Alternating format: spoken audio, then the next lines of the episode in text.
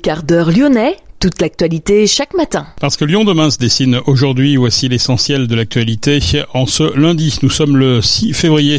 Nous évoquerons la grève demain contre la réforme des retraites et les répercussions sur le réseau SNCF et sur le réseau TCL. Plusieurs élus de gauche, dont les maires écologistes de Lyon et de Grenoble, ont signé une lettre ouverte dans le JDD, le journal du dimanche. Ils interpellent Emmanuel Macron et font sept propositions contre le sans-abrisme. Le département du Rhône va créer une académie de la transition énergétique la ville de Lyon annonce mettre fin à l'expérimentation de l'extinction de l'éclairage public la nuit, instaurée dans le cadre du plan de sobriété. Et puis à la fin de cette édition, nous parlerons notamment des résultats sportifs du week-end avec la défaite en finale du tournoi WTA de Lyon de la lyonnaise Caroline Garcia. Lyon demain, le quart d'heure lyonnais, toute l'actualité chaque matin Gérald de Bouchon. Bonjour à toutes, bonjour à tous. La SNCF annonce que le trafic ferroviaire sera fortement perturbé à l'occasion de la troisième journée de grève contre la réforme des retraites. Demain, sur l'axe sud-est, 3 TGV Inouï sur 5 ne fonctionneront pas. De même pour les TGV Ouigo. Côté TER, seuls 3 trains sur 10 seront en circulation. La SNCF conseille aux usagers d'annuler ou de reporter leur voyage. Du côté des TCL, la ligne A du métro circulera avec une fréquence de 4 minutes demain.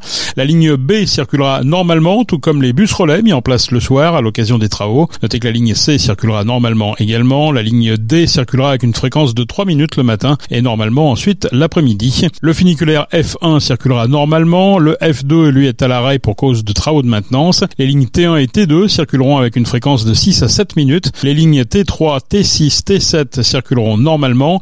La ligne T4 circulera avec une fréquence de 8 à 10 minutes.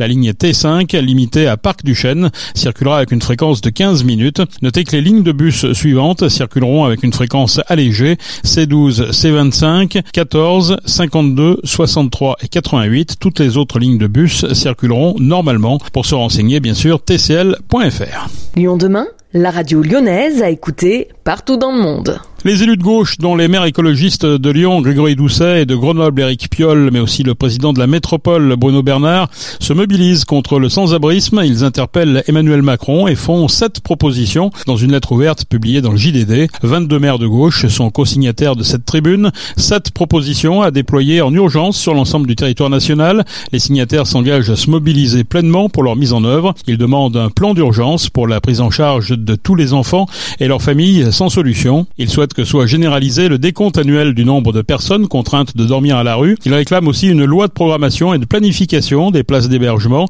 dans une logique de solidarité territoriale avec possibilité de réquisition de bâtiments vides et un mécanisme de pénalité financière. Il demande que soient levés les freins financiers à la production de logements abordables et de logements sociaux en revalorisant parallèlement les aides au logement. Les élus souhaitent également permettre la régularisation des personnes durablement installées sur le territoire national et l'ouverture de centres de premier accueil réparti sur l'ensemble du territoire pour les personnes venant chercher refuge en France. Il propose encore l'organisation d'états généraux de l'aide alimentaire. La Fondation Abbé Pierre a estimé la semaine dernière à 330 000 le nombre de personnes sans domicile en France, une augmentation d'environ 130% par rapport à 2012. Quelques mois après sa première élection en 2017, Emmanuel Macron avait déclaré qu'il ne voulait plus voir personne dans les rues, dans les bois d'ici la fin de l'année. Lyon demain, média agitateur d'idées. Le département du Rhône va créer une académie de la transition énergétique. Objectif former les élus, les techniciens, les agents aux enjeux des énergies renouvelables. Elle devra aussi sensibiliser la population du Nouveau-Rhône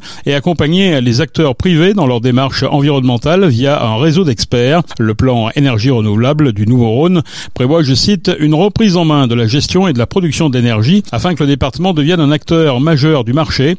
L'ambition est de développer toutes les énergies méthanisées bois, hydrogène vert, solaire ou récupération d'énergie. Objectif, produire 36% de la consommation des ménages d'ici à 2050. La ville de Lyon annonce mettre fin à l'expérimentation de l'extinction de l'éclairage public la nuit, instaurée dans le cadre du plan de sobriété. À partir de ce soir, l'éclairage sera rétabli partout où il avait été coupé de 2h à 4h30. Cette mesure a permis d'économiser 130 000 kWh sur les trois mois d'expérimentation. 17% des points lumineux seulement avaient pu être éteints. Une expérimentation jugée satisfaisante, mais qui a également révélé la complexité du réseau électrique lyonnais, ne permettant pas à court terme une extension du périmètre géographique d'où un manque de lisibilité pour la population, conclut la ville de Lyon. Cette dernière fait remarquer que les risques de délestage électrique sont désormais écartés au niveau national. Lyon demain Bonne nouvelle pour les amateurs d'écologie. Le salon Prime Vert revient cette année les 17, 18 et 19 février. Eurexpo accueillera les visiteurs avides de tresser des futurs désirables. C'est en effet le thème de cette année, rassembler le plus de monde possible pour regarder vers un futur commun et surtout un futur joyeux. Pour cela, 478 exposants seront présents cette année. Il y aura aussi 15 espaces d'animation et une cinquantaine de conférences, le tout pour montrer que des solutions sont possibles. Il s'agit de mettre en lumière celles et ceux qui ont des idées pour demain. Notre journaliste Madine Cluniard revient sur la programmation de cette 37e édition du salon avec Anaïs Allois, co-directrice de l'association Prime Vert. Dénoncer, alerter et proposer des solutions, voilà les maîtres mots du salon Prime Vert. Comment faire? Eh bien tout d'abord avec des exposants sélectionnés avec attention. Tout ce qu'ils proposent suit des critères environnementaux, éthiques et humains stricts, de quoi mettre en relation visiteurs et exposants et tisser des liens qui vont dans le bon sens. Et pour trouver des solutions, rien de tel que d'échanger, et les 50 conférences proposées sont là pour ça. Elles ont été choisies avec soin, comme l'explique Anaïs Allois, co-directrice de l'association Prime Vert. On choisit un petit peu des thèmes dans l'actualité, on a toujours des thèmes récurrents, agriculture, euh, énergie, jardin, on a toujours euh, à la fois des conférences de société et des conférences pratico-pratiques. Donc euh, voilà, il y a toujours une dizaine de conférences, ce que j'appelle pratico-pratique, c'est-à-dire qu'on va avoir des conférences qui expliquent comment planter une haie, comment installer un panneau photovoltaïque, et puis après on va avoir des conférences un peu plus de société. Et là, en effet, ça dépend un petit peu des années. il y a une année, on avait fait un thème, c'était le pouvoir d'agir. là, tresser des futurs désirables, on a choisi des, des thématiques plutôt inspirantes, positives. C'est important pour nous de, de montrer que voilà, les, les futurs existaient et qu'ils pouvaient être intéressants. Des sujets en phase avec l'actualité, cela va de la mode éthique à l'écoféminisme en passant par les solutions pour faire face à la crise énergétique. Et quoi de mieux pour commencer le salon qu'une conférence sur les victoires de l'écologie Animée par la revue Silence, elle montre que les luttes ne sont pas vaines et c'est ce qui est important dans le salon. L'association Prime Vert, ce sont 300 bénévoles et une équipe salariée qui veulent porter un message d'espoir. C'est un salon qui est euh, assez chaleureux. Euh, le salon est organisé par une association, donc le public est, est, reçu par des bénévoles, que ce soit à la billetterie, que ce soit à l'accueil. C'est même des bénévoles qui font à manger pour des bénévoles. Donc l'ambiance est plutôt sympathique et, euh, et ça se ressent. C'est pas un salon commercial.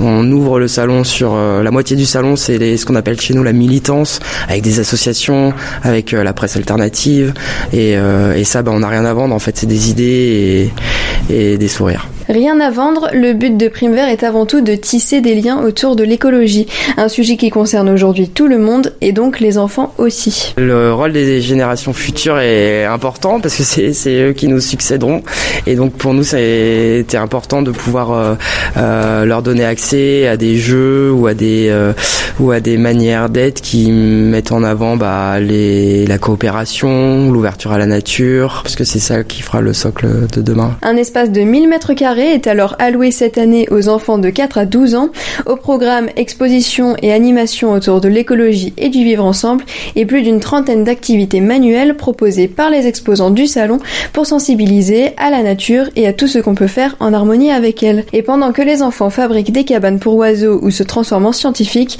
les parents peuvent agir sur les politiques d'aujourd'hui avec les tables rondes du salon. L'occasion de parler avec les élus de la métropole invités par Prime Vert. L'idée était surtout de questionner euh, les élus dans les choix qu'ils font et de donner la possibilité à ces élus de parler de manière horizontale à la fois des associations ou à la fois des citoyens et de donner aussi la possibilité aux citoyens d'interpeller ou de questionner les élus dans leurs choix. Et c'est pour ça qu'on a pris des thématiques euh, du type démocratie participative, comment même les élus euh, arrivent à mobiliser les citoyens dans la vie de la cité, dans la vie démocratique. Euh, on a invité l'association Tous élus et démocratie ouverte pour voilà, en fait, on parle de quoi quand on parle de démocratie participative et qu'est-ce que met en place, par exemple, la métropole? Quand on parle euh, des biodéchets, bah voilà, quels sont quel est le choix de la métropole sur le traitement des biodéchets qui nous concerne tous? On voit fleurir plein de possibilités. Voilà, l'idée c'était vraiment de mettre, euh, de mettre tout le monde euh, dans la même salle et de discuter de manière toujours bienveillante et positive pour tous ensemble essayer de tresser des futurs désirables. tresser des futurs désirables avec le plus de monde possible, c'est le souhait du salon Avant la crise du Covid, il accueillait environ 30 000 visiteurs. Anaïs Alloy et son équipe espèrent retrouver cette année un public nombreux. Figure de la santé à Lyon, Ariel Aguetan est décédé à l'âge de 85 ans. Il avait pris la direction de l'entreprise familiale en 1990. En 91, le labo Aguetan obtient la première autorisation de mise sur le marché mondial d'apomorphine injectable à destination du traitement de la maladie de Parkinson. Un peu plus tard, il développera une mini-pompe chronoprogrammable qui permet de suivre les patients traités par chimiothérapie ou antibiothérapie. Il est à l'origine également de la seringue plastique pré-remplie qui connaît un large succès encore aujourd'hui en France et à l'international. Le laboratoire Aguetan rend hommage à Ariel Aguetan pour l'esprit de service et d'engagement qu'il a porté avec persévérance en faveur de la santé des patients hospitalisés. Les pollens sont déjà de retour en ce début du mois de février. Le risque d'allergie est classé au niveau moyen pour les pollens de noisetier pour la semaine à venir. C'est en tout cas ce que révèle le réseau national de surveillance aérobiologique. Les noisetiers fleurissent dès qu'il fait plus de 5 degrés. Le temps anticyclonique calme et des températures clémentes sont propices à la montée des concentrations de pollen. Les pollens d'aulne vont suivre avec un risque d'allergie de niveau faible pour le moment dans le département. À sports, le tournoi WTA de Lyon, Caroline Garcia s'est inclinée en 2-7 face à l'américaine Alicia Parks ce dimanche 7-5, 7-6, 7-5. La Ligue 1, l'Olympique lyonnais s'impose sur la pelouse de 3, sur la marque de 3 à 1, but lyonnais de Barcola, Cherki et Lacazette. En football féminin, l'Olympique lyonnais surclasse Rodez et s'impose face à la Lanterne Rouge 5 à 0. Et puis en rugby, le Loup est allé s'imposer à La Rochelle sur la marque de 16 à 20. C'est la fin de ce quart d'heure lyonnais. Merci de l'avoir suivi. On se retrouve naturellement demain pour une prochaine édition. Excellente journée.